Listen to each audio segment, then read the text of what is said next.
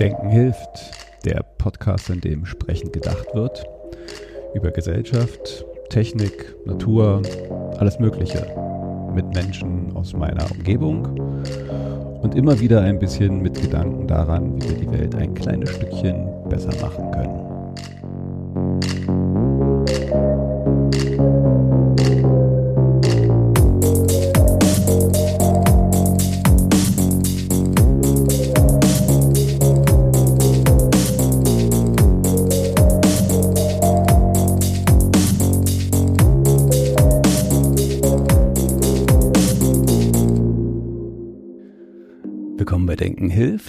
Ähm, nach langer Zeit wieder eine neue Folge, Folge 81. Ähm, diesmal mit Janina Breitling.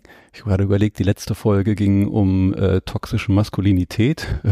Vielleicht jetzt nicht direkter Anschluss daran, aber äh, ich finde äh, nicht ganz so unpassend. Heute geht es um Menstruation im weitesten und im Spezifischen über das, was du da dir als Lösung oder beziehungsweise eine Lösung ausgedacht hast. Äh, da kommen wir noch gleich zu.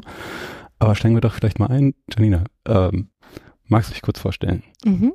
Ähm, ja, ich bin Janina Breitling. Ich habe Nukis gegründet, ähm, weil ich selber unzufrieden war mit den Menstruationsprodukten, die es auf dem Markt gab und ähm, habe nach einer Lösung gesucht, die ich so nicht gefunden habe und bin dann einfach selber mh, mm, ja eingestiegen in das ganze Business, hatte von nichts eine Ahnung. Ich komme aus einer ganz anderen Ecke. Ich war eigentlich Fernsehredakteurin, ähm, habe dann Nukis auf einer Weltreise entwickelt, erfunden, gegründet und ähm, ja, es war ein spannender Weg von von null. Also ich hatte weder eine Ahnung, welche Stoffe, Überschnitte, sonst was. Dann echt dieses äh, Start-up ge, ja, gegründet, das Produkt entwickelt und ja.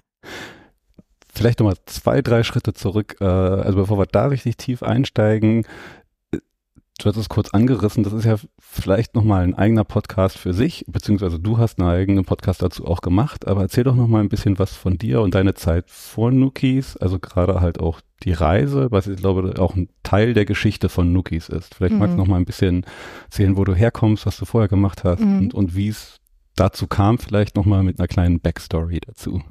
Die Backstory ist, dass ich eigentlich ja Fernsehjournalistin bin tatsächlich auch gelernte Fernsehjournalistin, also richtig mit Volontariat und äh, den ganz klassischen Weg, war lange Zeit bei Sat 1 und N24, bin dann zu Servus TV nach Österreich gewechselt und habe ähm, ja eigentlich die klassischen Nachrichten für viele Jahre gemacht.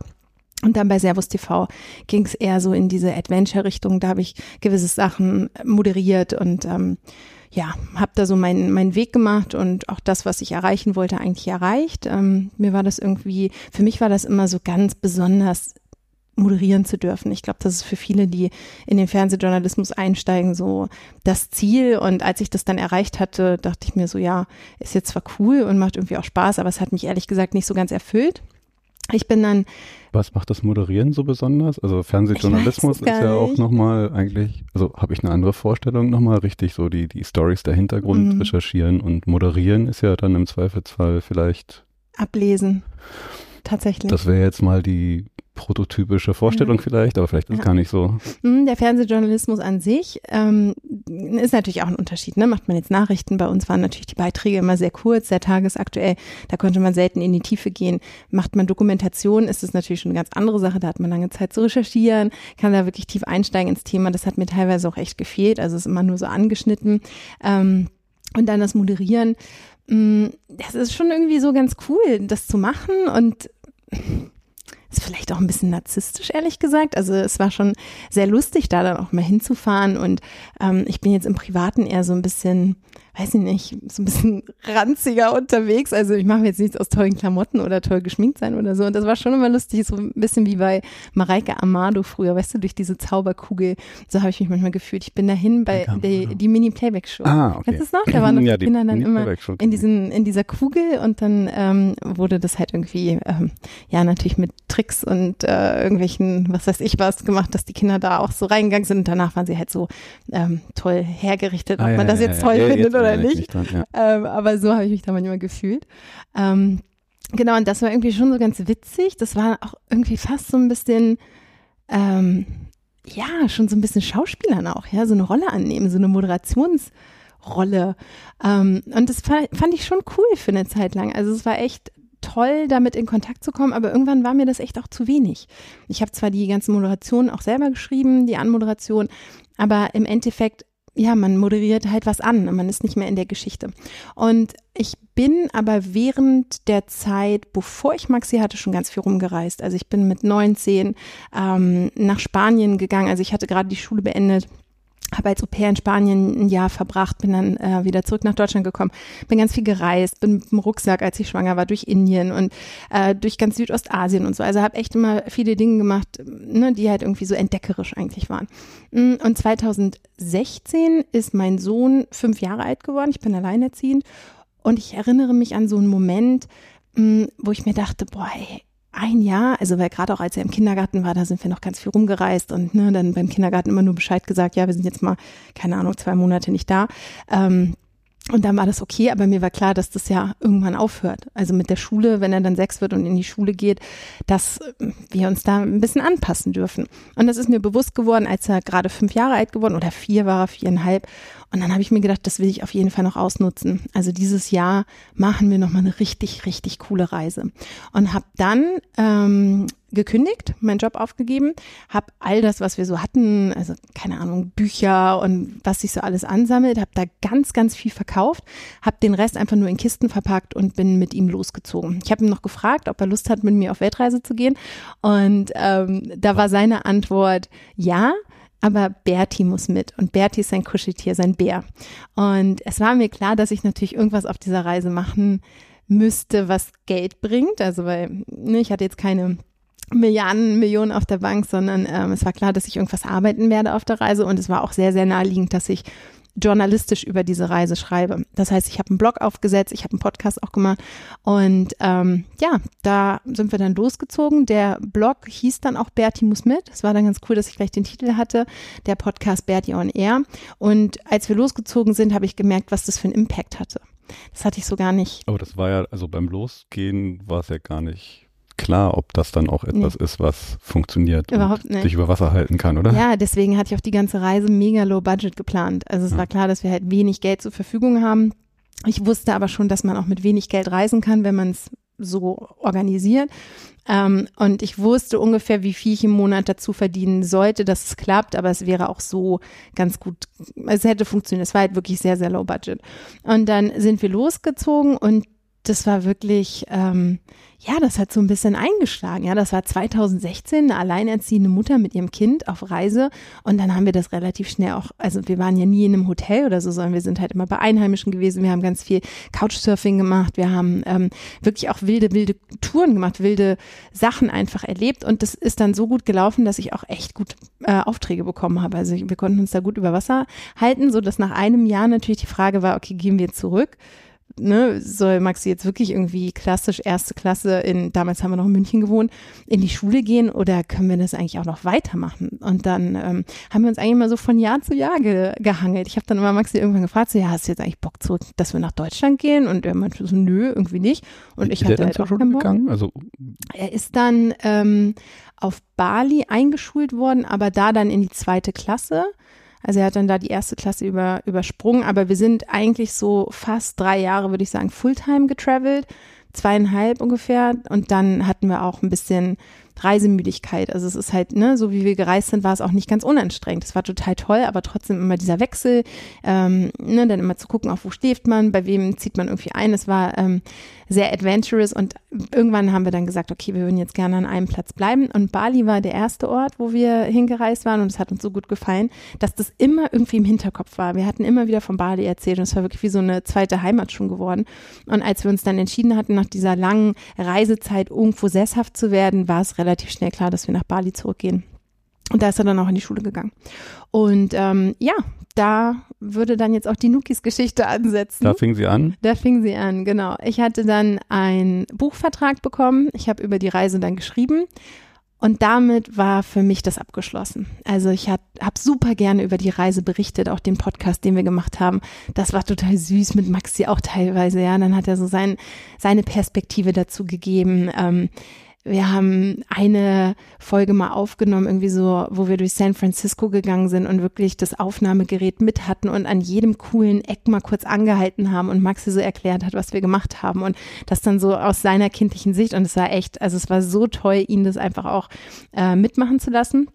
Und über den Blog und auch über den Podcast und natürlich auch Instagram und über die Artikel, die ich geschrieben habe, hatten die Leute ja einen sehr, sehr intensiven Einblick hm. in das, was wir gemacht haben. Und das war für die Zeit lang auch gut und das war auch richtig und das war auch toll, das zu teilen. Aber irgendwann war es mir genug. Und als ich dann das Buch geschrieben hatte, habe ich gedacht, jetzt habe ich so mich ausgeschrieben, jetzt habe ich alles gesagt, was ich darüber sagen könnte und irgendwie war das für mich so ein bisschen der journalistische Ritterschlag und mit dem Buch war das für mich beendet. Das war wann? 2019. Also noch bevor überhaupt so die Pandemie-Reisen sowieso ein bisschen. Das war noch alles davor, ja. Verändert hat. Ja. Okay, also und 2019 Genau. Das Kapitel vorbei. Da war das Kapitel vorbei. Wir waren dann halt auf Bali. Maxi ist da in die Schule gegangen. Wir hatten da auch einen richtigen Alltag. Also wir hatten da dann ein ganz tolles Haus, ähm, super schön gewohnt mit ähm, einem ganz, weiß mit so einer kleinen alten Honda äh, als Roller sind wir da rumgecruised und ähm, ja, waren da irgendwie so mega angekommen mit der Schule, halt wirklich, ja, richtiger Alltag. Morgens in die Schule, ähm, ich bin dann nach Hause gefahren, habe mich bei uns hingesetzt, habe mein Buch geschrieben, dann mittags Maxi wieder abgeholt, dann haben wir irgendwas Tolles gemacht. Also es war wirklich so, so Alltagssituation. Und als das Buch dann durch war, war ich ganz gespannt, was kommen würde.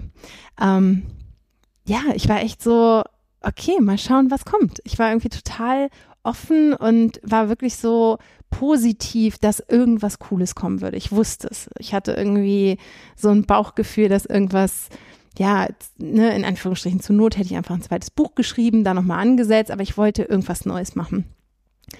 Und ich hatte auf der Reise schon angefangen, waschbare Menstruationsbinden zu benutzen. Weil? Äh, aus zwei Gründen. Der erste Grund, weil wir so oft abseits von allem unterwegs waren. Also wir waren zum Beispiel auch in der Mongolei und haben da mit Rentiernomaden gelebt und das waren halt irgendwie, ehe wir da hingekommen sind, das waren, waren mehrere Tage mit Pferden und irgendwie so einem Truck und so. Also ich hätte mich da jetzt nicht auf den nächsten DM verlassen können, wie jetzt hier in Berlin.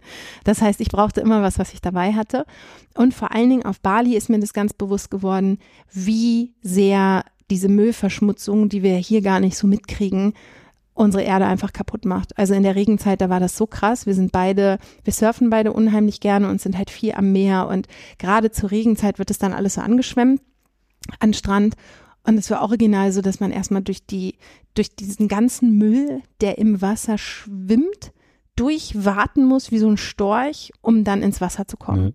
Und es hat mich völlig also das so zu sehen und da so durchzulaufen und dann hatte ich tatsächlich auch oft diese ganzen Menstruationsartikel, die da rumschwammen und sich dann teilweise diese OBs um die Surfleash so ein bisschen rumgebunden haben. Ich dachte mir, es ist so eklig, es ist wirklich so eklig.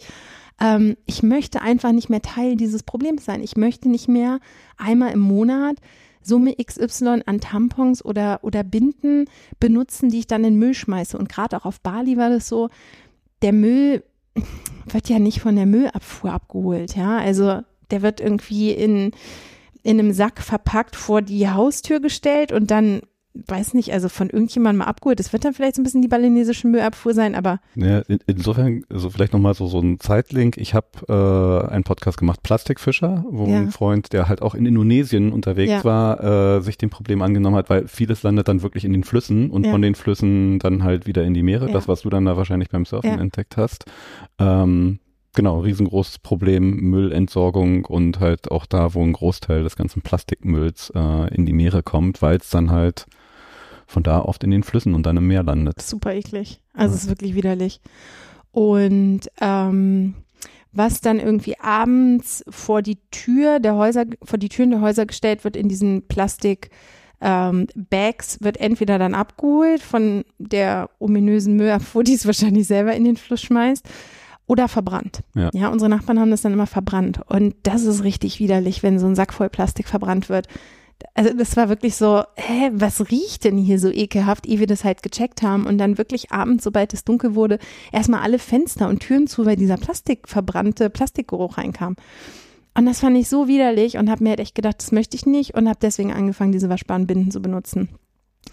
Die haben aber nicht funktioniert. Also die haben funktioniert so, dass ich mir gedacht habe, okay, das geht einigermaßen, aber toll ist es nicht. Die sind, also erstmal waren die vom Design sowas von schrecklich, mit irgendwelchen komischen Eulen drauf gedruckt oder rosane Herzchen oder so, wo ich mir dachte, hä, ist das jetzt, also was soll das? Irgendwie überhaupt nicht ein Produkt, was mich angesprochen hätte. Mm, und dann sind die auch andauernd durchgelaufen. Also die haben halt einfach nicht funktioniert. Und das Schlimmste war, die funktionierten über ein Druckknopfsystem an den Flügeln an der Seite. Also stell dir vor, du hast die Plastikbinde, links und rechts die Flügel, daran die Druckknöpfe und du schlingst es um deine normale Unterhose rum und klickst es dann ein. Das ist dann, dass quasi die Binde sich um die Hose so rumschlingt. Weißt du, wie ich meine? Ja, genau. Also du hast eine normale Unterhose und genau. nutzt das dann zusätzlich. Okay. Richtig. Und die sind halt andauernd verrutscht. Ja, es hat halt einfach überhaupt nicht gehalten. Die sind nach vorne gerutscht, die sind nach hinten gerutscht und es hat mich unfassbar genervt. Aber ich dachte mir so, mh, hm, ist halt jetzt so, benutze ich und ähm, Öko geht vor Komfort, bis mir diese Binde mal original in der Unterhose auf die andere Seite umgeflippt ist. Und das war für mich der Moment, wo ich echt dachte, es geht nicht. Ja, es kann nicht sein. Und dann habe ich angefangen, Research zu äh, betreiben. Das war dann quasi der Moment, auf den ich gewartet hatte, nachdem mein Buch äh, abgegeben war. Das ist dann sozusagen zu mir gekommen und habe viele Dinge entdeckt. Ähm, habe im Internet natürlich entdeckt, dass es schon so ein, zwei andere alternative Menstruationsprodukte zu der Zeit äh, gab.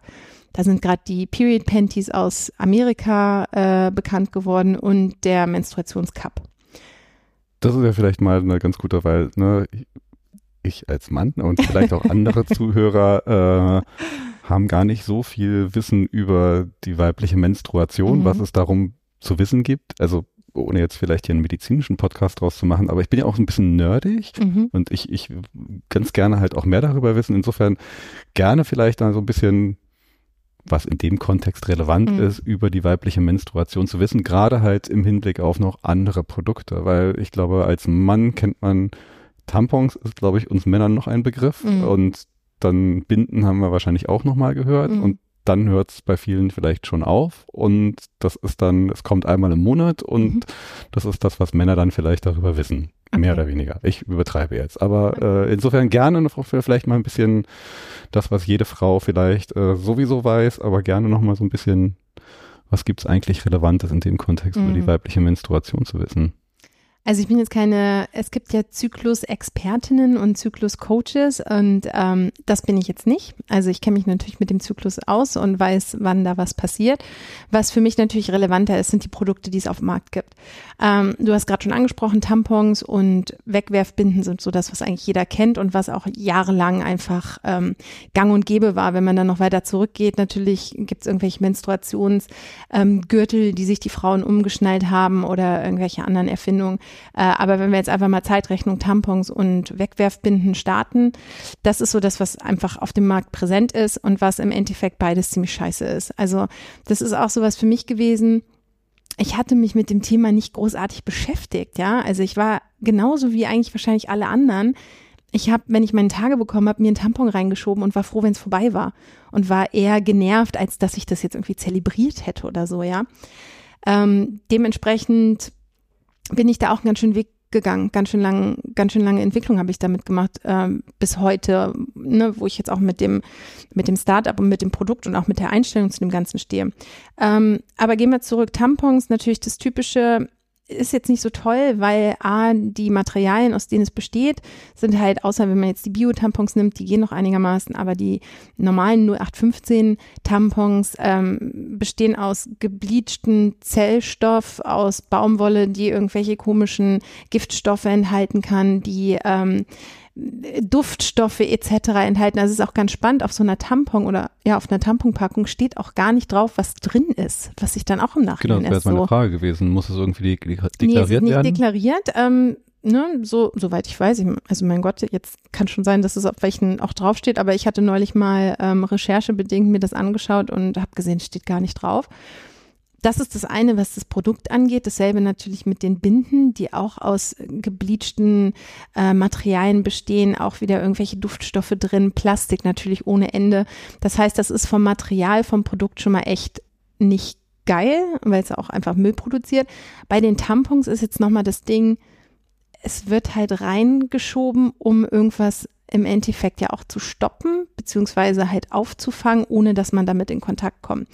Und selbst wenn die Tampons das ja eigentlich aufsaugen sollten, ich glaube, dass jede Frau, die zuhört, die Situation kennt, dass man auf der Toilette sitzt, sich den Tampon rauszieht und dann kommt nochmal so ein richtig krasser Blutschwall, was halt einfach darauf hinweist, dass das Ganze gestopft wird.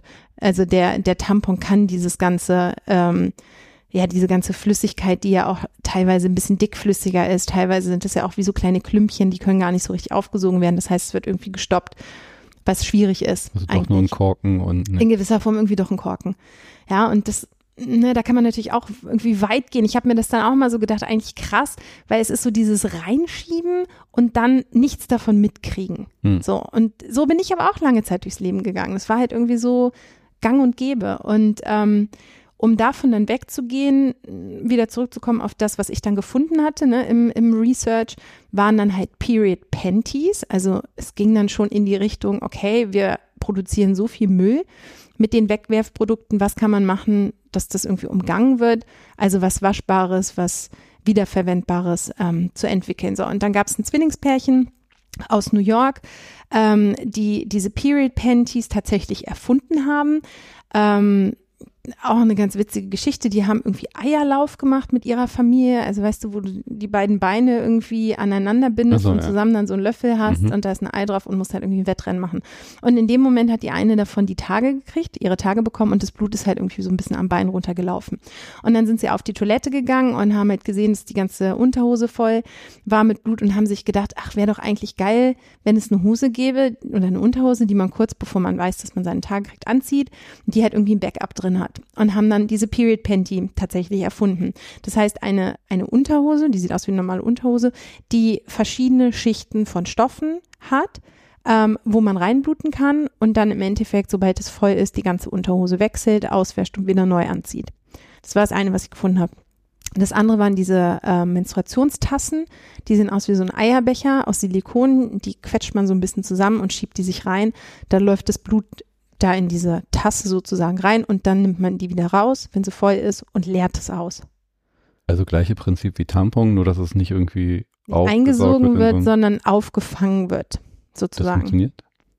Ich habe es ehrlich gesagt noch nie ausprobiert, weil ich es total eklig finde und weil ich mir bei beiden Sachen damals, also stell dir vor, ich war da mit meiner Binde, die waschbar war und nicht funktioniert hat und habe dann da vorm Rechner gesessen und dachte mir, okay, das sind die Alternativen.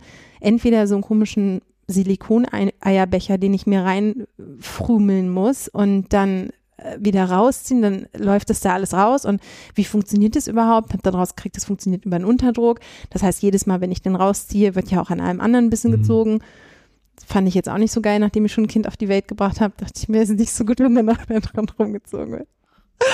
Und dann die Period Panties, wo ich mir dachte, okay, ähm, habe ich eine Unterhose, die ich den ganzen Tag trage und reinblute und eigentlich möchte ich aber die zwischendurch, glaube ich, mal wechseln und müsste mich dann aber komplett immer ausziehen. Mhm. Und um dem gegenzuwirken, haben die offensichtlich irgendwas reingemacht, dass da mehr Flüssigkeit reinlaufen kann. Und damit es nicht anfängt zu müffeln oder unangenehm ist, müssen sie ja noch was reingemacht haben. Also es war so meine Denkweise damals. Ich fand das halt alles sehr uncool. Ich habe immer gedacht, hä, wenn ich beim Skifahren bin, möchte ich mir doch nicht alles ausziehen müssen auf der Hütte, um mein, mein Menstruationsprodukt auswechseln zu können. Ja, und dann habe ich gedacht, okay, krass, das, das, das, das, das gefällt mir nicht. Wie mache ich es besser? Also wie würde jetzt für mich ein richtig cooles Menstruationsprodukt aussehen? Und dann habe ich angefangen, dann hatte ich so Ideen im Kopf. Dann hat es angefangen mit den, kannst du dich noch erinnern an diese Babybodies, die man unten immer mit einem ja. Knopf öffnen kann, um die ja, Binde zu wechseln? Ja, ja, ja dachte ich mir, ja, cooles System eigentlich, ja. Also sind ja super easy zu öffnen, aber wenn man sie schließt, halten sie auch richtig fest. Dann habe ich angefangen, Stoffe zu suchen, die halt auf der einen Seite mega ökologisch sind, also es war mir von Anfang an wichtig, aber trotzdem Blut einsaugen, in gewisser Form auch in sich tragen und nicht durchlassen. Dann habe ich angefangen, mir irgendwelche ja, und dann kam so die Idee, okay, was ist, wenn es jetzt eine Binde ist, wo diese Druckknöpfe dran sind und diese Druckknöpfe können in das passende Gegenstück in der Unterhose reingeklickt werden. So, dadurch kann das ja dann nicht verrutschen. Somit wäre das Problem, was ich hatte mit der anderen Binde, ähm, gelöst. Könnte schnell gewechselt werden. Somit hätte ich das Problem der Period Panty gelöst.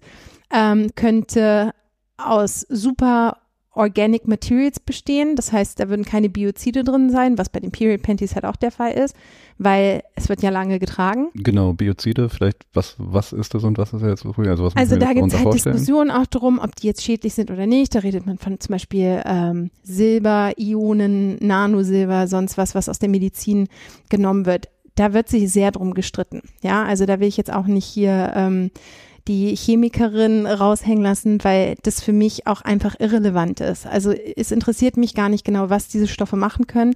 Mein gesunder Menschenverstand sagt mir oder hat mir damals gesagt, es kann nicht gut sein, ein Produkt zu tragen, in dem Blut drin ist und das halt erst nach zwölf Stunden zu wechseln und da dann irgendwas noch hinzuzufügen, damit es halt nicht anfängt zu riechen oder sonst was.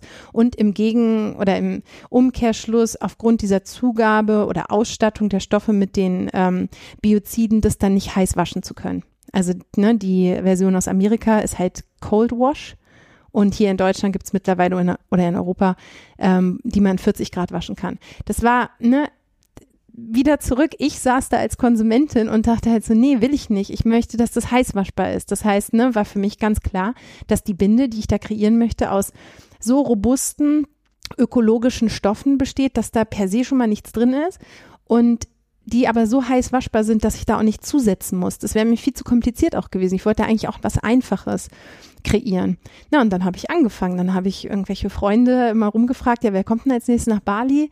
Äh, habe dann irgendwelche Stoffe geresearched, habe da dann immer Metaware bestellt und habe gefragt, könnt ihr die mitbringen? Und dann kamen die Freunde von mir immer und haben dann irgendwelche Stoffproben in ihrem Rucksack mitgebracht. Und ähm, dann saß ich da mit meiner Schere und habe dann irgendwie in Form von Binden Sachen ausgeschnitten und gestapelt und dann so ganz klassisch mit der Plastikspritze immer geguckt, wie viel Milliliter gehen rein, wann geht's durch.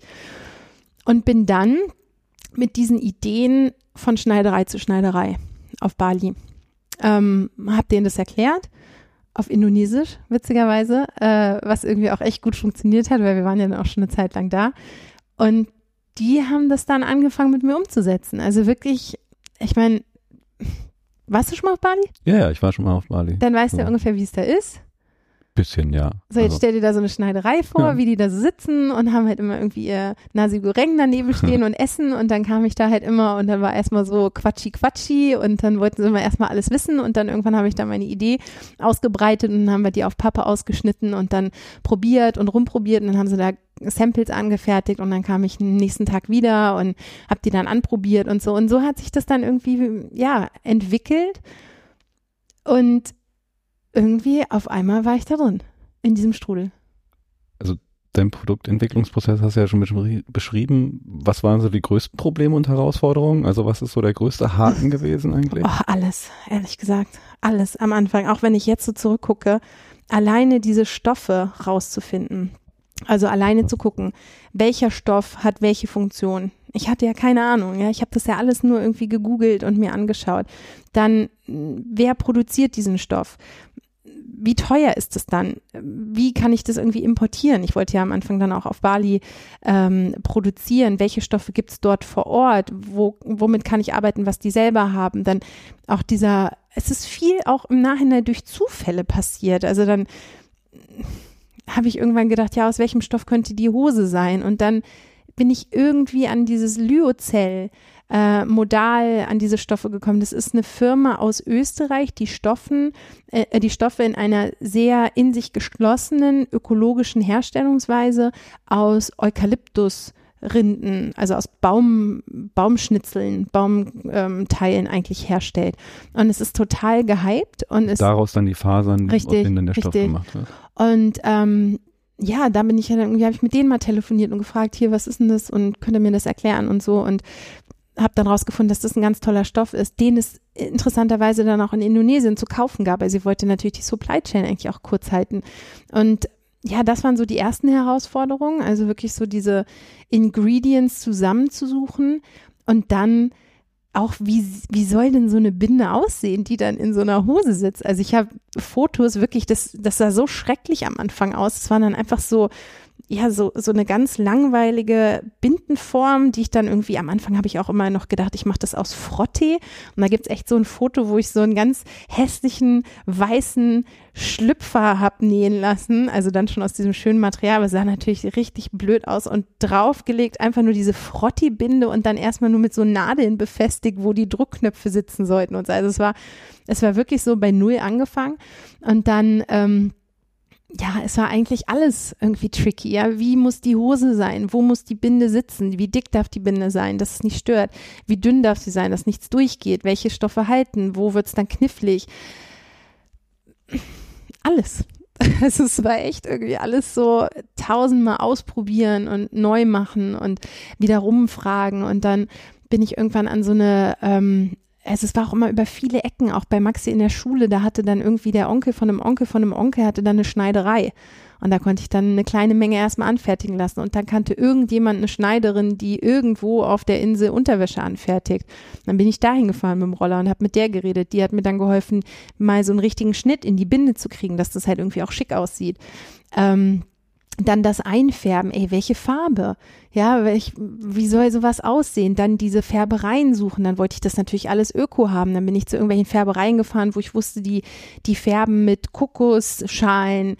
Fasern oder so, aber das funktioniert ja natürlich nicht, weil das dann irgendwie, nicht. ja, genau, also es waren halt, ne, dann hatte ich irgendwie was gefunden und dachte mir so, boah, voll geil. Und dann, was kostet's? Ja, völlig unmöglich, das zu bezahlen. Also es sind immer wieder neue Hürden eigentlich aufgetreten und ich bin auch total froh, dass ich das gar nicht wusste, was da auf mich zukommt.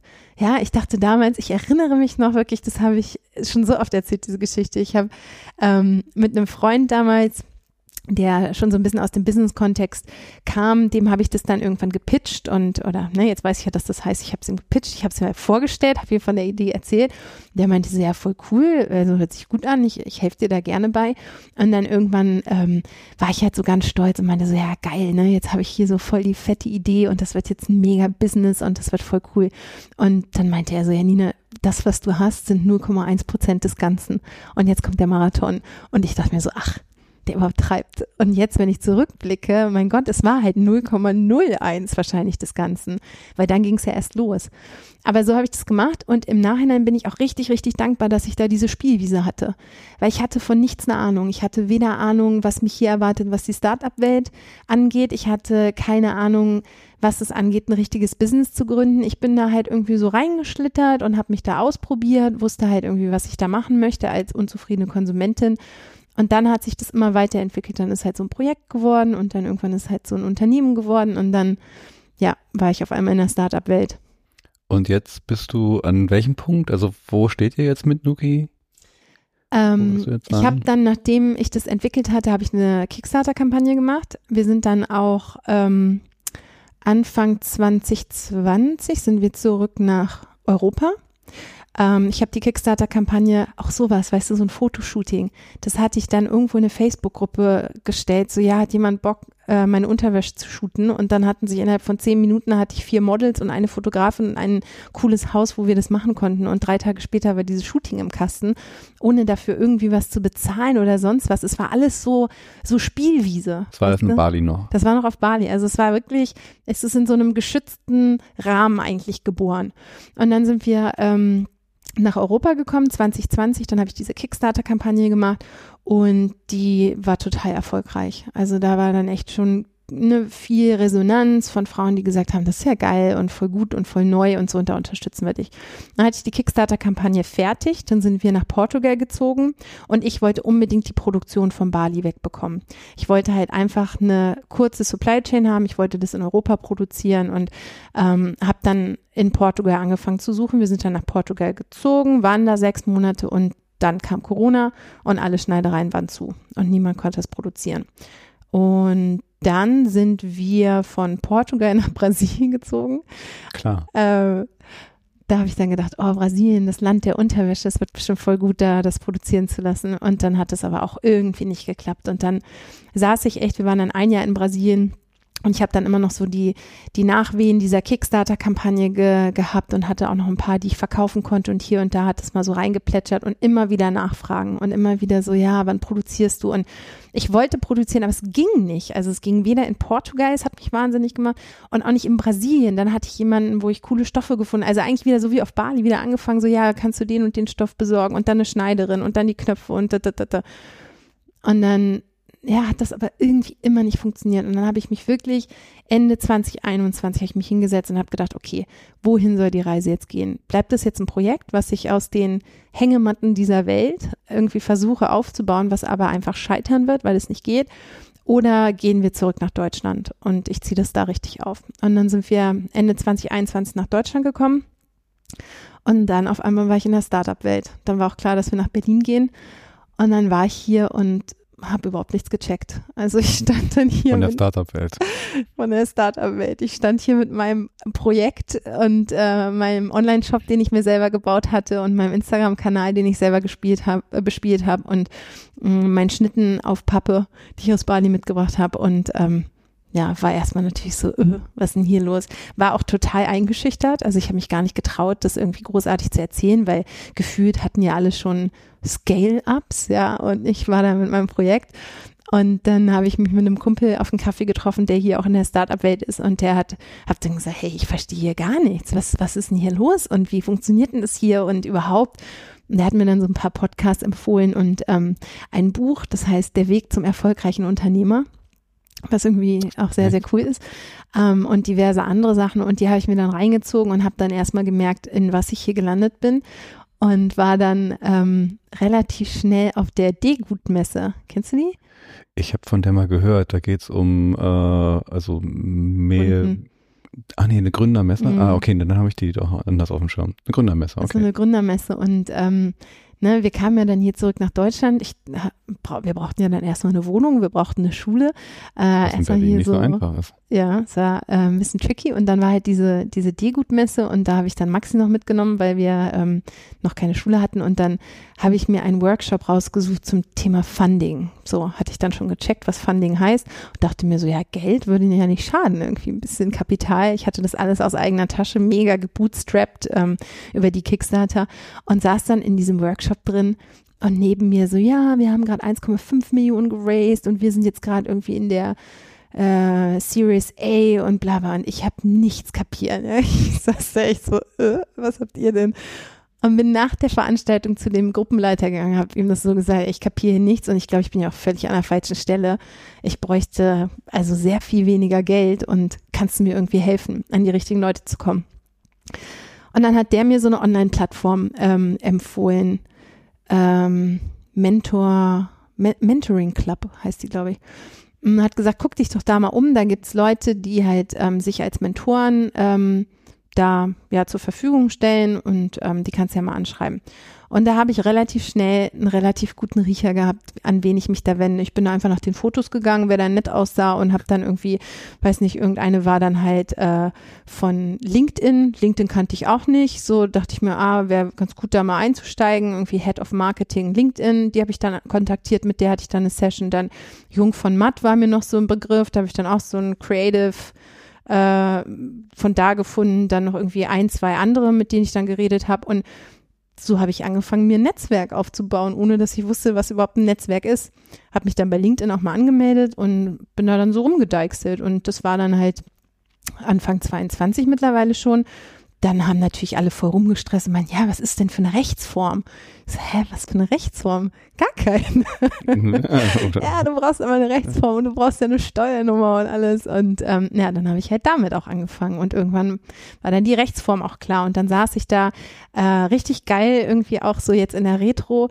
Ähm, ich hatte dann auch angefangen, über Viva Con Agua ja. viel zu hören und dachte mir schon, boah, voll das geile Unternehmen und so. Und saß dann echt beim Notar original da in, ähm, in in Berlin in, in ähm, hier da bei der Friedrichstraße mit so einem fancy pancy Notar äh, mit Aussicht auf irgendein so fancy Gebäude und habe da diesen Vertrag unterschrieben und neben mir stand eine Wasserflasche Viva Con Agua. Und ich dachte mir so, geil, ey, wenn die jetzt schon hier so neben dem Vertrag stehen, ich würde gerne irgendwann mal was mit denen machen. Und da kommen wir ja später hin. Ich mache jetzt was mit denen, äh, was total cool war. So, und dann, genau, ist es halt so weitergegangen. Dann habe ich angefangen, ähm, ja, mit Leuten zu reden, habe dann irgendwie ähm, das alles ein bisschen ausgearbeitet, versucht natürlich eine neue Produktion zu finden und es war auch ein riesen Hackmack ähm, Produktionsmanagement, habe mich dann mit einer Schnittmacherin zusammengetan, die sich dann mal dieser aus Pappe ausgeschnittenen Schnitte angenommen hatte und die dann halt mal digitalisiert hat und nochmal verfeinert und so. Und so ist es dann dahin geplätschert und mit Hilfe von ähm, ein paar Freelancern, die ich dann mit reingenommen habe, haben wir dann die Webseite mal richtig ähm, gebaut. SEO, sehr, davon hatte ich ja auch keine Ahnung. Als ich die damals selber gebaut hatte, habe ich die halt so zusammengeschustert und es hat ja auch am Anfang gereicht. Und dann waren wir Anfang 23 mit allem fertig. Also auch crazy, wie lang sich das zieht, ne? Es ist wirklich. Ja vorbei, ne? Also ein, obwohl 22, 23, also ja. so lange ist es dann doch also gar nicht. Es ist dann irgendwie so normal, aber jetzt denke ich mal so, was da alles passiert ist und wie lange das gedauert hat. Und dann haben wir im März 23, eigentlich wollten wir schon im Januar 23 launchen und eh dann die Produktion fertig ist und so. Und das hat alles nicht geklappt und immer wieder neues Datum gesetzt und echt völlig durchgedreht schon. Und da wollten wir im März 23 haben wir dann die neue Webseite online gestellt und äh, es war auch mit der Produktion, die ich dann irgendwie auch gefunden hatte. Da war auch, ey, wo ich überall rumgetingelt bin, um eine Produktion zu finden, die diesen ökologischen Ansprüchen entspricht. Es war wirklich so crazy, das alles aufzubauen. Ich habe es ja alles alleine gemacht, ja, mit Kind noch an der Seite. Ähm, das war wirklich so, hä, krass einfach. Und dann hatte ich das alles und dann wollten wir im März 23 launchen und dann war echt dieser richtig geile Filmmoment. Ich hatte dann auch einen ähm, Distributionsservice gefunden. Also ich arbeite hier mit einer Behindertenwerkstatt zusammen, die das dann verpacken ähm, bin da hingefahren, weil die gesagt haben, hey, hier die, die Kisten sind angekommen von der Produktion und habe das aufgemacht und habe gesehen, es ist alles falsch. Ja, und wenn ich jetzt sage, es ist alles falsch, denkt man sich halt vielleicht so, ja, keine Ahnung, hast du halt nicht richtig gemacht, aber bis zu diesem Moment ist es alles falsch, war ein ewig langer Sampling-Prozess. Man, man ist mit der Produktion immer in, in Rücksprache, man, man kriegt Samples geschickt und hier und da und tausendmal hin und her und die Naht noch verbessert und so bis es dann endlich steht und dann geht man in die Produktion. Und dann haben die produziert und haben halt, äh, ja, es voll verkackt. Also haben die Knöpfe falsch angenäht und haben die Knöpfe auch noch im Prozess des Einbauens sozusagen zerstört, so dass ich dann gesehen habe, das geht alles nicht, ist nicht zu verkaufen und eine muss Charge eine komplette Charge, die aber für ein Startup, also es war jetzt für mich einfach alles, was ich da reingesteckt hatte, ähm, konnte einmal in den Mülleimer sozusagen gesteckt werden. Und dann war für mich erstmal so, boah, ey, nee, das kann jetzt echt nicht sein. Also das war irgendwie richtig crazy, vor allen Dingen, weil das ist im März passiert und ich hatte ne, im Vorfeld schon Pre-Sale gemacht. Ich hatte schon Kunden, die darauf gewartet haben. Ich hatte natürlich auch mega viele Ausgaben gemacht. Das war alles auf diesen März irgendwie so in dieser Lounge und es war super viel Energy und super viel Arbeit und dann ist es halt wie so eine Seifenblase verpufft und es hat im Endeffekt bis Ende September gedauert, bis die es richten konnten.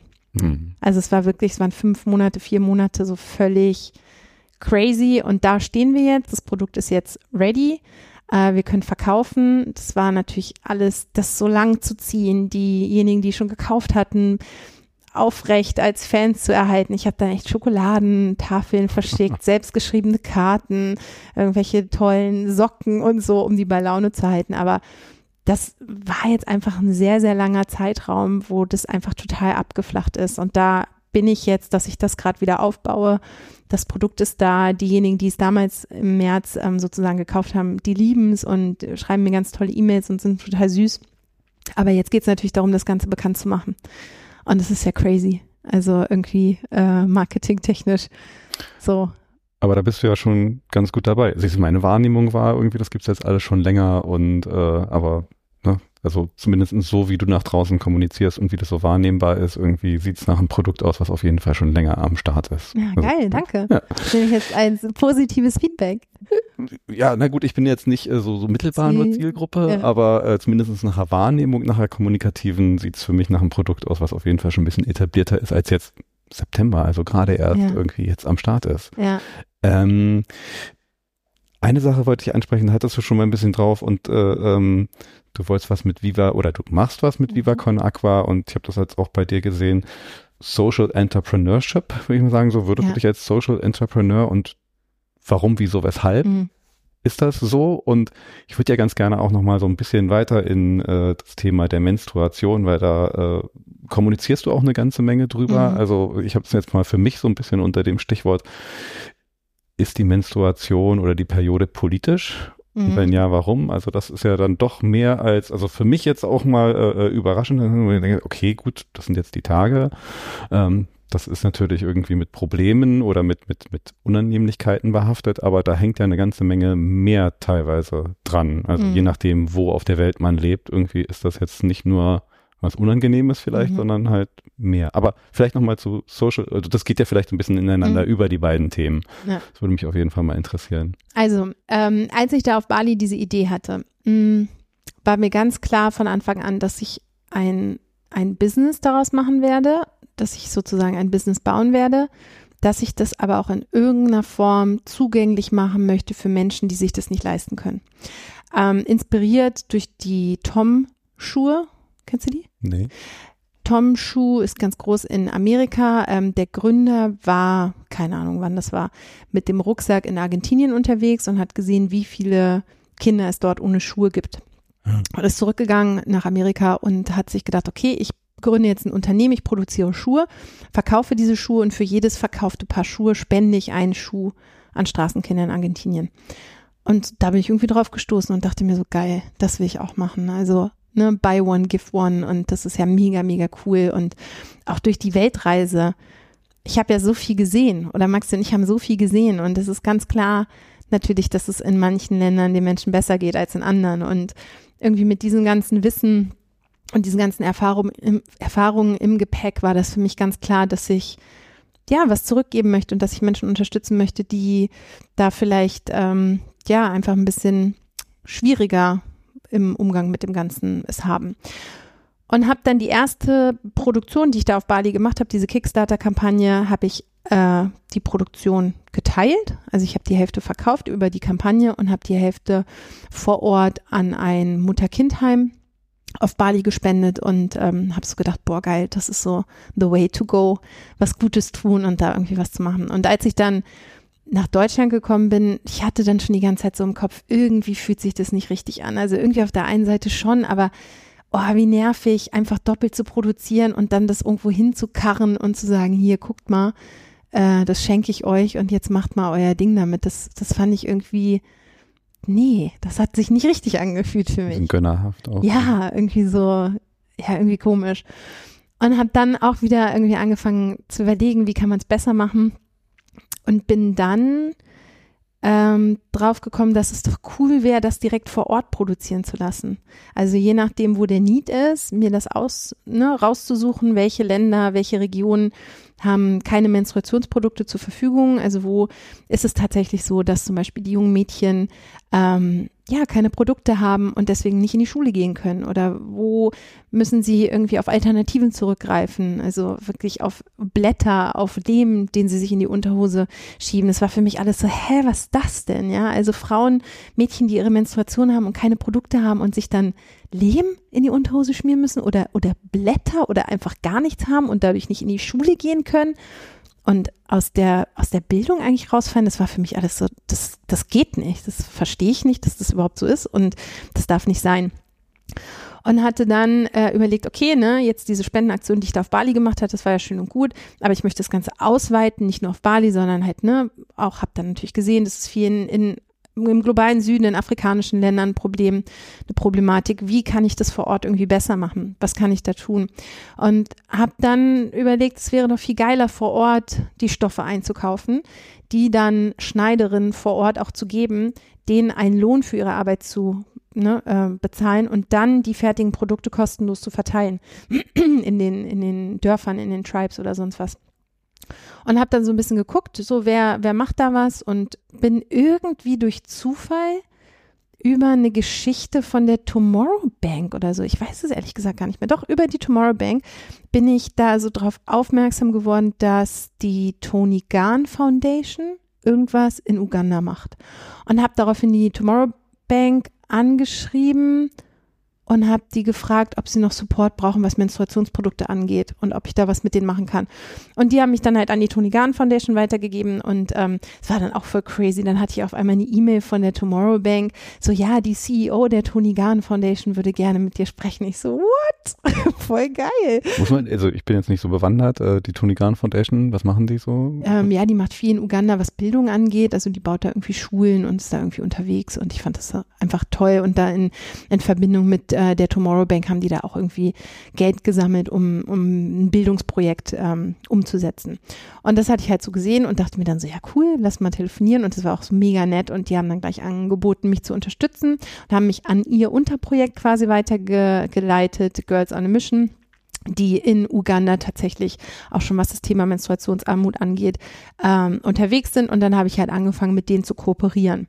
So, und das war dann halt mega cool. Da habe ich gemerkt, geil, das ist genau das, was ich will. Also da haben wir das dann zusammen eigentlich kreiert. Ne? Die sind dann wirklich zum Markt gefahren. Ähm, ich war gar nicht da, aber die haben das dann ähm, mal alles mit mir geteilt. Die sind dann zum Markt gefahren, haben die Stoffe eingekauft. Die haben dann mal gefragt, so, ja, was glaubst du, kann der Stoff was? Wie muss der beschaffen sein und so. Und dann haben wir ähm, ja dann einen Schnitt entwickelt, der einfach für die ist, ähm, den sie umsetzen können. Und dann haben die angefangen, den zu schneidern. Und dann ist es so ins Laufen gegangen. Und ich dachte mir so richtig, richtig cool. Also es macht ja mega Spaß.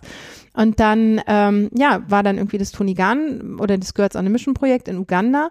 Und irgendwie bin ich dann auch wieder über einen Zufall an äh, Micha Fritz von Viva Con Agua gekommen. Der hatte irgendwas gepostet bei LinkedIn vor einem Alnatura mit einer Flasche Viva Con Agua in der Hand und die machen ja das Goldeimerpapier auf mhm. das Klopapier, hatte das Klopapier in der Hand und in der anderen das Viva Con Agua und meinte irgendwie so, ja, voll geil, wir sind jetzt voll im Alnatura am Start und daraufhin habe ich ihn angeschrieben und meinte, ja, wo sind die Menstruationsprodukte?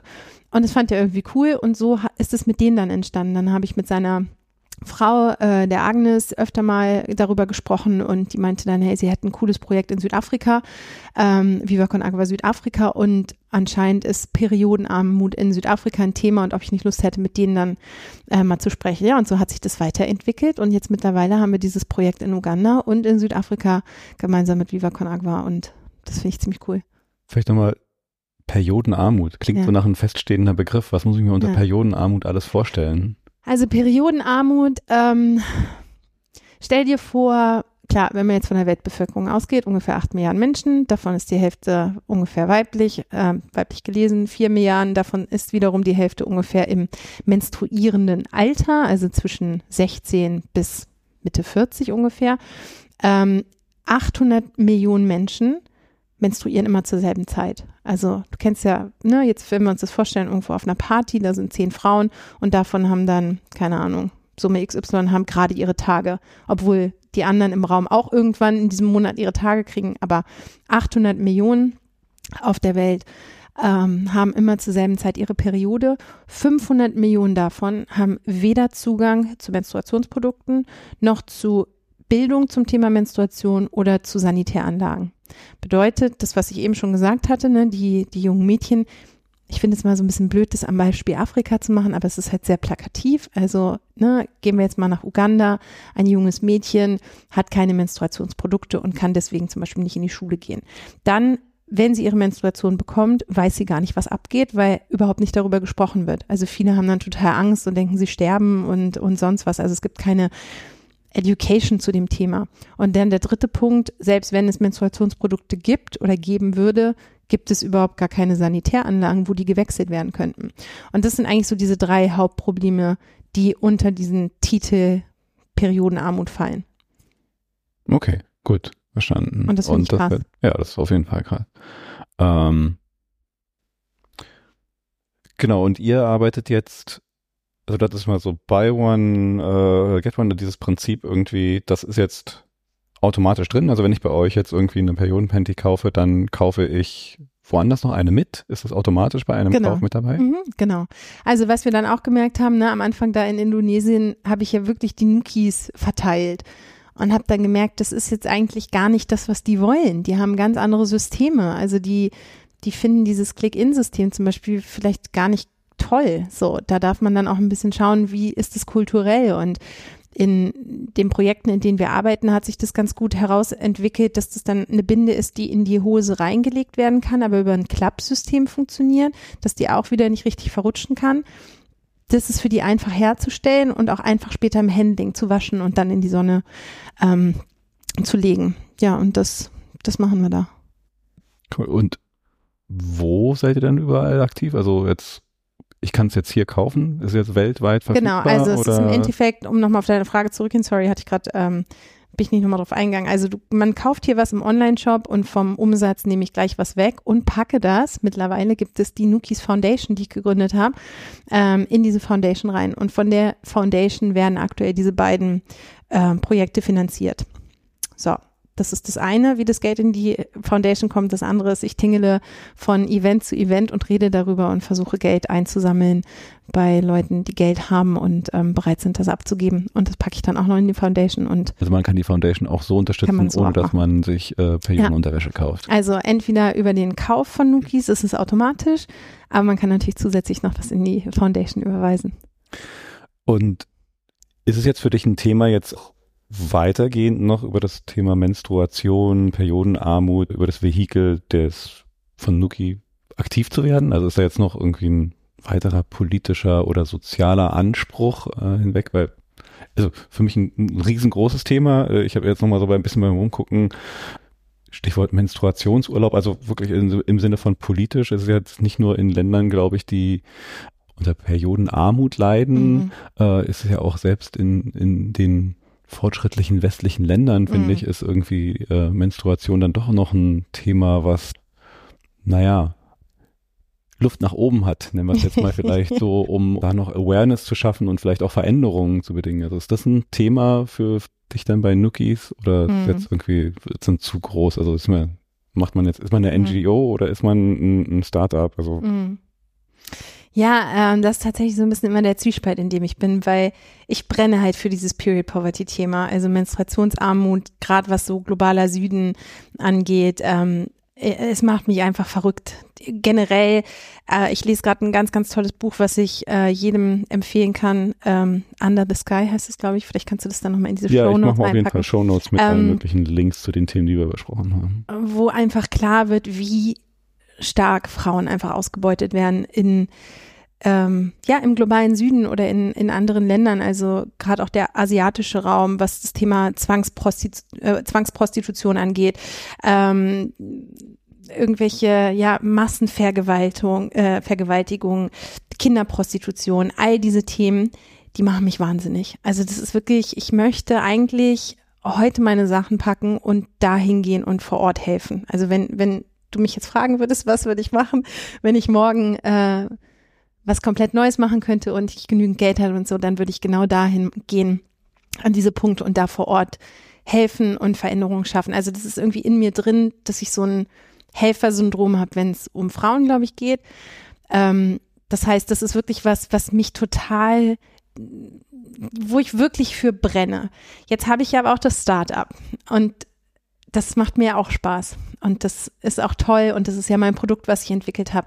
Und ich darf immer so ein bisschen aufpassen, dass sich das eine, dass das eine nicht überwiegt. Also während dieser Zeit, wo, wo wir nicht liefern konnten, wo ich eigentlich nur hier saß und nichts machen konnte, wir hatten keine Produkte im, im, im Schrank, ich konnte kein Marketing machen, ich konnte keine Werbung machen. Da saß ich hier und dachte mir, okay, was ist denn ne, also so ein bisschen so, wer bin ich denn, wenn das alles nicht da ist eigentlich? Wofür brenne ich? Und da ist dieses Period Poverty Thema nochmal so krass hochgekommen. Ich dachte mir, das ist es. Also das ist eigentlich so der, der innere Kern von Nukis. Das ist, worum es mir geht, Frauen hier eine Supermenstruation zu ermöglichen, aber halt dort auch. Das heißt, ich könnte da den ganzen Tag mich mit beschäftigen und das geht ja auch immer weiter, ja, das Thema Genitalverstümmelung. Also die Frauen werden halt so zugenäht, dass nur noch tröpfchenweise das Blut zum Beispiel rauskommt. Ne? Das ist Dadurch, ein Grund auch dafür. Also die, die Periode ist ein Grund für Genitalverstümmelung? Nee, also die, die Frauen, die unter Genitalverstümmelung leiden, werden im Endeffekt so zugenäht, dass so, die Menstruation nicht, nicht komplett rauslaufen kann, sondern nur tröpfchenweise. Was ich halt einfach von der Vorstellung aus so schrecklich finde, weswegen ich irgendwann mit Nukis auch dieses Thema angehen möchte, weil es ja auch was, also Genitalverstümmelung an sich finde ich schon mal ganz, ganz furchtbar und möchte ich sofort abschaffen und da was tun jetzt habe ich so ein bisschen den Drive auch mit Nukis gefunden, wie man das ähm, miteinander verbinden kann. Und dann geht's aber weiter. Ja, also mein Sohn ist jetzt in der sechsten Klasse und ähm, ich krieg das ja mit, wie viel wissen die Mädchen in seiner Klasse über die Menstruation. Also es ist ja erschreckend. Ja, er weiß natürlich viel, weil er damit aufgewachsen ist, aber was ist so das, was, ne, wie du schon sagst, auch die, die jungen Mädchen hierzulande zu diesem Thema wissen. Also da geht, geht so viel, kann man so viel noch Aufklärungsarbeit leisten. Obdachlose Frauen, haben die Zugang zu Menstruationsprodukten? Ähm, wie läuft das in Gefängnissen ab? Wird das da als Luxusgut ähm, deklariert? Es gibt hm. so viel, was man zu diesem Thema machen kann und am liebsten möchte ich überall mitmischen, aber es geht halt nicht. Also zumindest jetzt nicht. Aber wenn es nach mir gehen würde, ähm, dann ja. Aber ich habe mich halt so ein bisschen auf dieses Period Poverty Thema im globalen Süden ähm, fokussiert, weil ich glaube, das ist auch so ein bisschen mit meiner Reisenatur und andere Kulturen und so, da fühle ich mich halt zu Hause und da habe ich Bock, was zu machen und ja, das mache ich jetzt erstmal.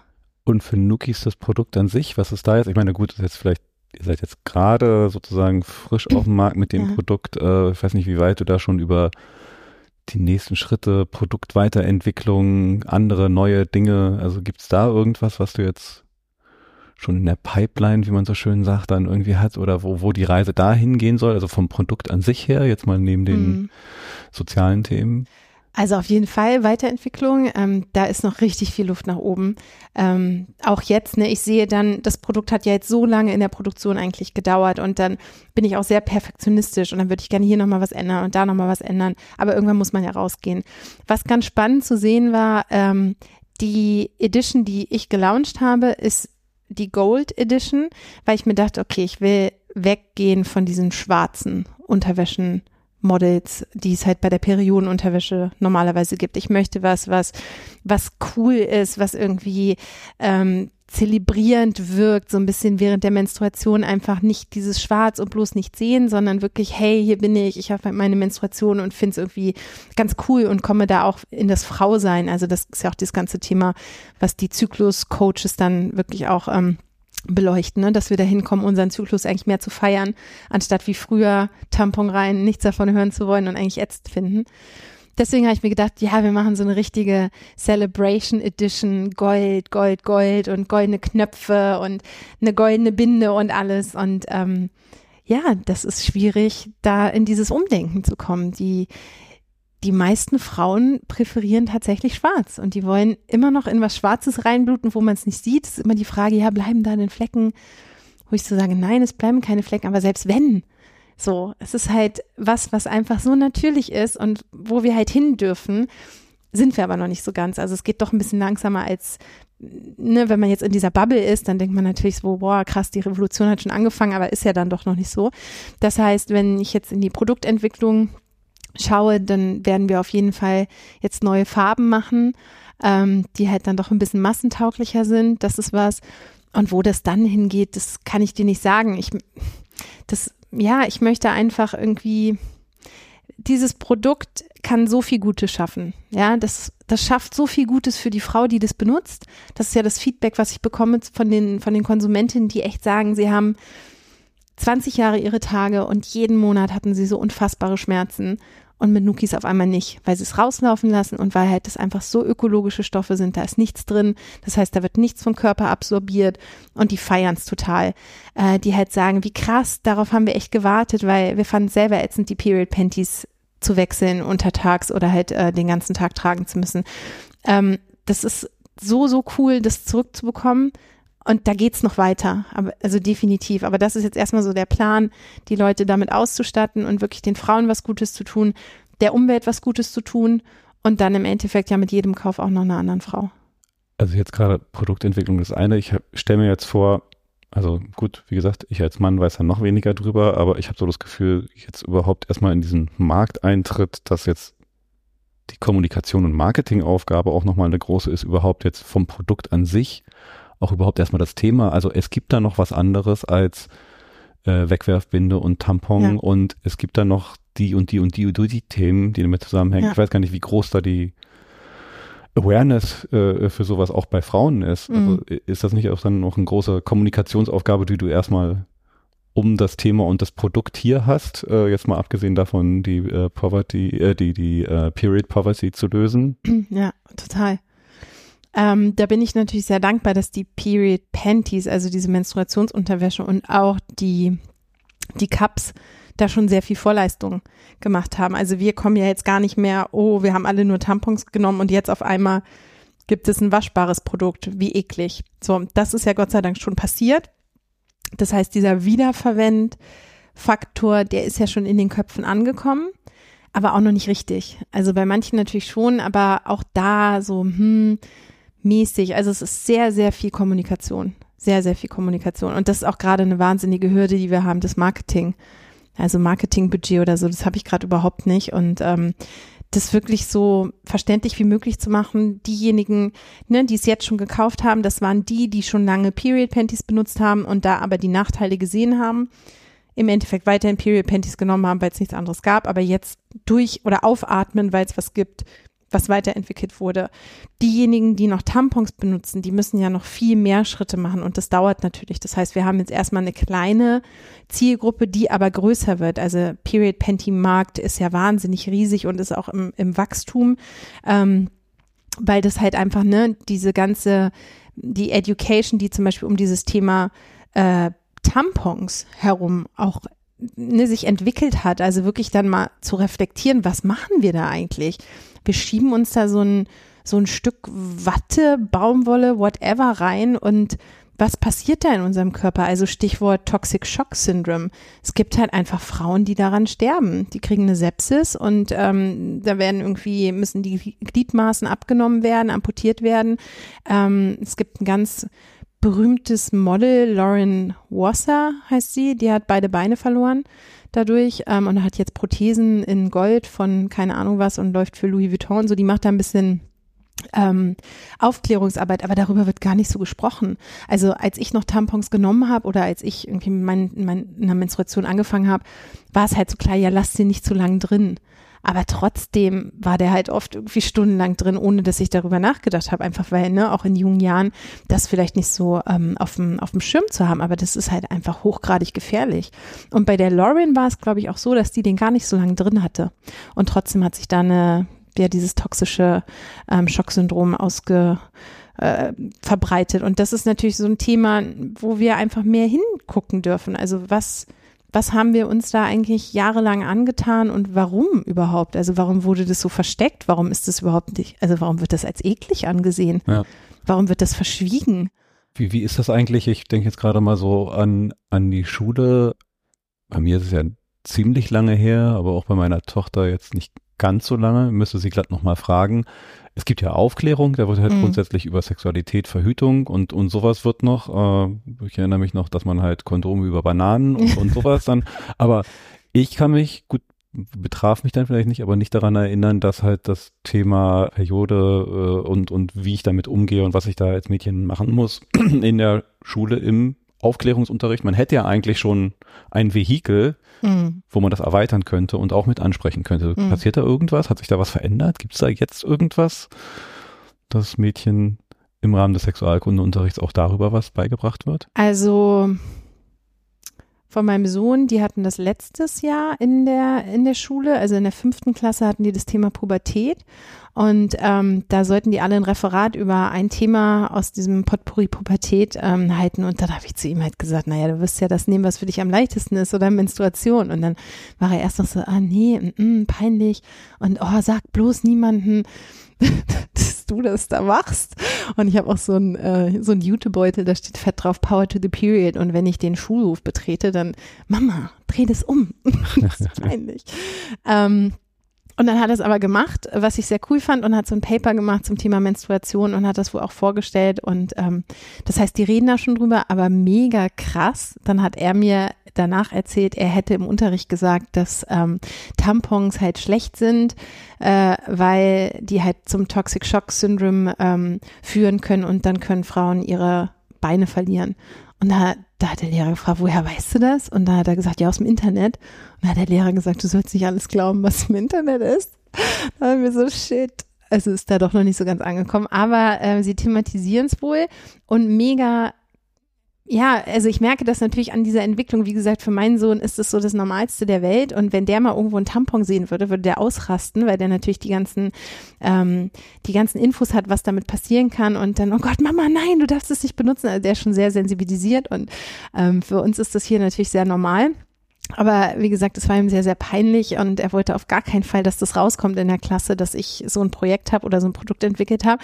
Und dann haben wir das immer so ein bisschen geheim gehalten. Und jetzt kam er aber neulich nach Hause und meinte, Mama, ey, die ganzen Mädels in meiner Klasse, die finde ich voll cool, weil eine hat es wohl bei Instagram irgendwie gefunden und jetzt finden die das total cool, dass eine Mama halt dieses Produkt äh, entwickelt hat, was ich dann ganz cool fand. Da habe ich dann noch dreimal nachgefragt, ja, erzählt doch mal Details, aber da habe ich dann nichts mehr erfahren. Es ist ja dann so, dass die was droppen und ja. dann, wenn man nachfragt, wird nichts mehr erzählt. Aber das fand ich irgendwie ganz cute. Ähm, ich habe jetzt, es gibt Wash United, ein tolles Unternehmen aus Berlin, die ähm, auch zum Thema Period Poverty ganz viel Arbeit, ganz tolle Arbeit leisten. Die haben ähm, wie so kleine Heftchen entwickelt, die heißen im Ausland ähm, Rosie's World. Und da geht es wirklich darum, dass mit diesen, anhand dieser Heftchen Aufklärungsarbeit geleistet wird. Die werden in Schulen verteilt, wo dann wirklich so die Menstruation erklärt wird. Immer an die jeweilige Kultur angelehnt. Ähm, mit denen werden wir jetzt auch in Südafrika zusammenarbeiten, weil wir da ja auch die Schulprojekte machen. Und mit denen habe ich jetzt neulich gequatscht und die haben auch gesagt, sie haben jetzt was Neues, was sie äh, launchen wollen, wo es wirklich darum geht, hier in Deutschland in die Schulen zu gehen, weil halt einfach ja. so viele junge Mädchen ähm, ja hier einfach nicht wissen, was los ist und da darf halt viel gemacht werden.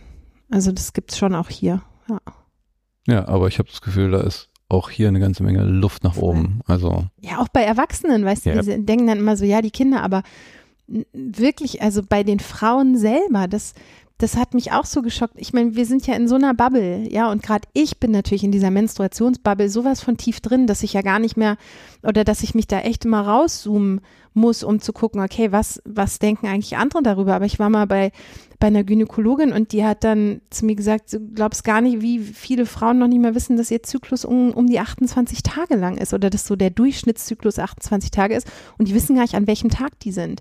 So, also es wurde ja so lange wieder dieses Beispiel mit dem Tampon. Ich finde es so plakativ, halt einfach reinschieben und nichts davon mitkriegen. Und das ist ja Gott sei Dank gerade so toll im, im Umbruch, dass halt Frauen sich mehr damit beschäftigen mit dem ganzen Thema. Hey, was passiert eigentlich während der Menstruation? Wann, ne, Tag eins des Zyklus beginnt mit der Blutung. Wie fühle ich mich da? Was brauche ich da? Bin ich da aktiv? Brauche ich da eher Ruhe? Wenn man sich vorstellt, was der Körper da leistet, ist ja Wahnsinn, ja. Und es ist ja so, dass man da müde ist und kaputt und irgendwie ausgelaugt. Stichwort Menstruationsurlaub, was du auch gesagt hast. Ja. Äh, ich habe das dann für mich irgendwann auch festgestellt, wenn ich mir einfach während der Menstruation ein bisschen mehr Ruhe gönne, kann ich danach den Rest des Zyklus viel mehr Gas geben. Und um den Eisprung bin ich so tippitoppi drauf und kann irgendwie Public Speaking und alles machen. Und während der Menstruation möchte ich eigentlich nur im Bett liegen mit einer Tasse Tee und von da arbeiten. Und das war ja früher überhaupt nie, wurde das thematisiert und das kommt jetzt Gott sei Dank. Das heißt, da wird sich ein bisschen was tun, aber dennoch, da ist so viel Luft nach oben bei den jungen Mädchen, bei den Jungs, ne, die das einfach auch lernen dürfen bei den erwachsenen Frauen und bei den erwachsenen Männern. Also da geht noch einiges. Ich kann mir vorstellen, wahrscheinlich auch auf der Forschungsseite an sich, also was man jetzt so mitkriegt, also ich kriege das über unterschiedliche andere Themenbereiche jetzt mit Endometriose, zum Glück ein Thema, was jetzt irgendwie einigermaßen ein bisschen in der Öffentlichkeit, aber da fehlt so viel Forschung.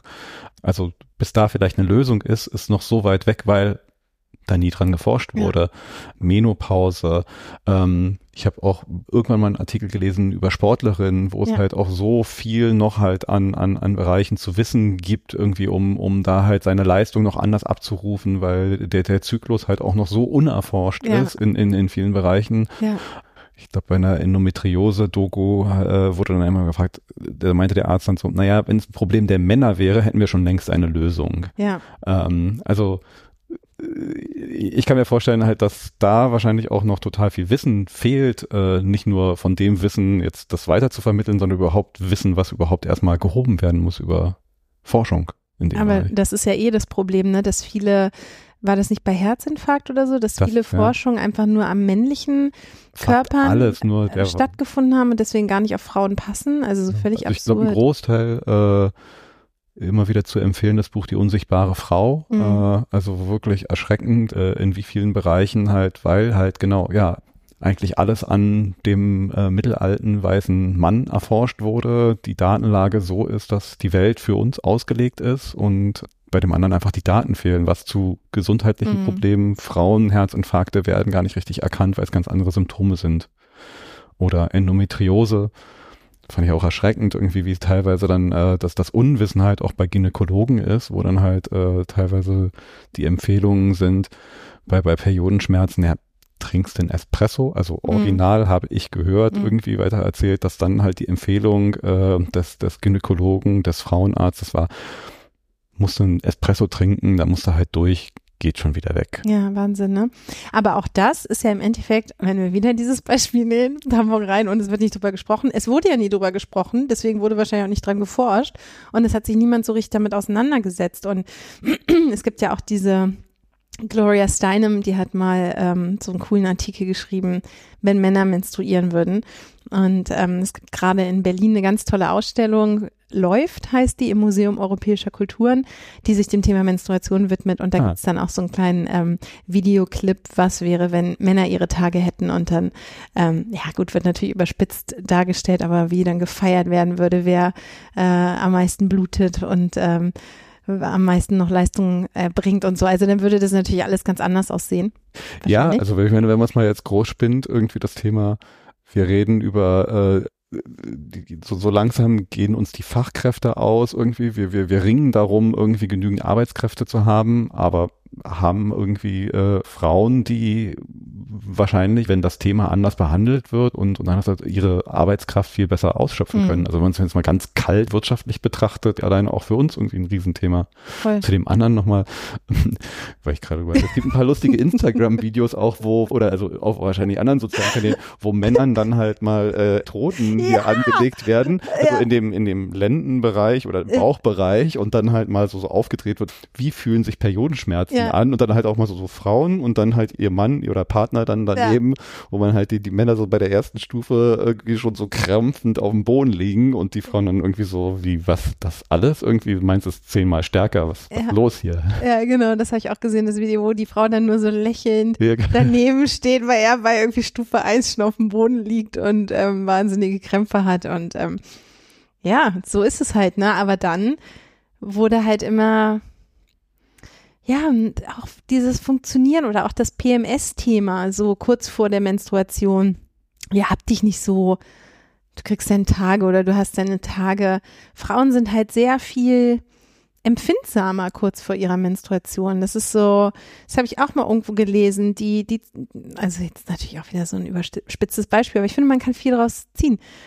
Die offengelassene Zahnpastatube, die halt den ganzen Zyklus die Frau schon voll nervt, also jetzt nur als Beispiel, ja, und dann kurz vor der Menstruation geht's ihr halt so auf den Keks und dann rastet sie halt aus. So, und dann wird halt gesagt, ja, du bist aber empfindlich. Also Frauen sind halt kurz vor ihrer Menstruation schon so ein bisschen, lassen nicht ganz so viel durchgehen. Und das zu wissen, also ich finde das unfassbar wichtig für mein Leben zu wissen, an welchem Tag meines Zyklus ich bin, weil das erklärt so vieles und es ist auch fair, das zu teilen. Ja, ich, ich finde auch, also grundsätzlich, ich habe die Clue-App auch installiert Ja. und finde es auch wichtig zu wissen, Ja, das kann man ja auch scheren ja, ähm, mit dem Partner und das hat, ähm, ja, das ist natürlich super wichtig und das war auch, also ja, einfach da so offen drüber zu sein. Ein, ein Kumpel von mir, der war jahrelang mit ähm, mit einer Frau zusammen, die halt, die haben relativ viele Kinder im kurzen Abstand gekriegt und ähm, dann haben sie sich getrennt und dann irgendwann, jetzt hat er eine neue Freundin und hat mir dann auch mal gesagt, ja Nina, ich hatte damit nie zu tun, was bei euch im Zyklus so abgeht und jetzt mit der neuen Freundin würde er das halt mal spüren, wie auch die die Moods ne, sich verändern und, und der war völlig so, oh mein Gott, das habe ich gar nicht mitgekriegt, weil wir waren ja immer schwanger und dann wurde noch gestillt und so und deswegen, mein Gott, erzähl mir darüber was. Ähm, das ist, ja, das ist sehr, sehr wichtig und je mehr man darüber redet und auch, also hier bei uns zu Hause ist immer ganz wichtig, dass jeder weiß, an welchem Tag, Tag ich bin. Ja, ja. Und ähm, auch Maxi weiß das schon ganz genau. Und wenn ich ausraste, dann sagt er manchmal, oh, hast du deine Tage? ja! Okay, ja, ich sehe äh, also ein riesengroßes Thema auf jeden Fall mit viel, viel Luft an allen Stellen nach oben. Mhm. Ähm, ich will gerade, haben wir was Wichtiges ausgelassen? Weiß ich nicht, guck doch mal auf deine Liste. Also ich bin mit mal, ja, da hatte ich nämlich drauf geguckt und das, was ich mir so an, an Fragen notiert hatte, äh, haben wir so ziemlich äh, mal angerissen und abgedeckt. Also ich habe gar nichts Großes mehr auf meiner Frageliste hier. War doch ein schönes, ich schöner Plausch. Ja, ich habe auch wieder was dazugelernt. Ich fühle mich so ein bisschen wie bei, bei dem Joe Rogan-Experiment, wie wir hier so Joe Rogan, ja, okay, gut. Und ja. Ähm, quatschen. Ja, es gibt da einfach wirklich auch, was Ernährung und so angeht, ja, da kann noch so viel geforscht werden und wie du schon sagst, Aktivitäten, ähm, da ist noch so viel Luft nach oben und auch Menstruationsprodukte. Nukis wird ja nicht das letzte sein, was erfunden wurde. Also auch da ja. wird es ja immer noch weitergehen und ähm, da bin ich mal gespannt, was da so kommt. Und ich würde mir auch echt wünschen, dass die, die großen Player da auch irgendwann drauf springen und ne, auch sehen, okay, was für ein Produkt können wir irgendwie supporten oder entwickeln, was halt wirklich alles abdeckt. Einmal die Frauen, die Umwelt und dann noch andere soziale Projekte. Ich glaube, das wäre jetzt echt an der Zeit dass alle damit denken. In dem Sinn, das ist auch ein schönes äh, Schlusswort. Dann Danke. vielen Dank und äh, ja, äh, Links von all den Dingen, die wir besprochen haben, kommen nochmal in die Show Notes. Cool. Hat sehr dann, viel Spaß gemacht. Vielen, vielen Dank. Danke, danke. Äh, viel Erfolg weiter und vielleicht gibt es ja nochmal ein Update dann äh, irgendwann mal zu den Themen, die wir ja angeschnitten haben. Gerne. Cool. Bis dann. Ciao. Tschüss.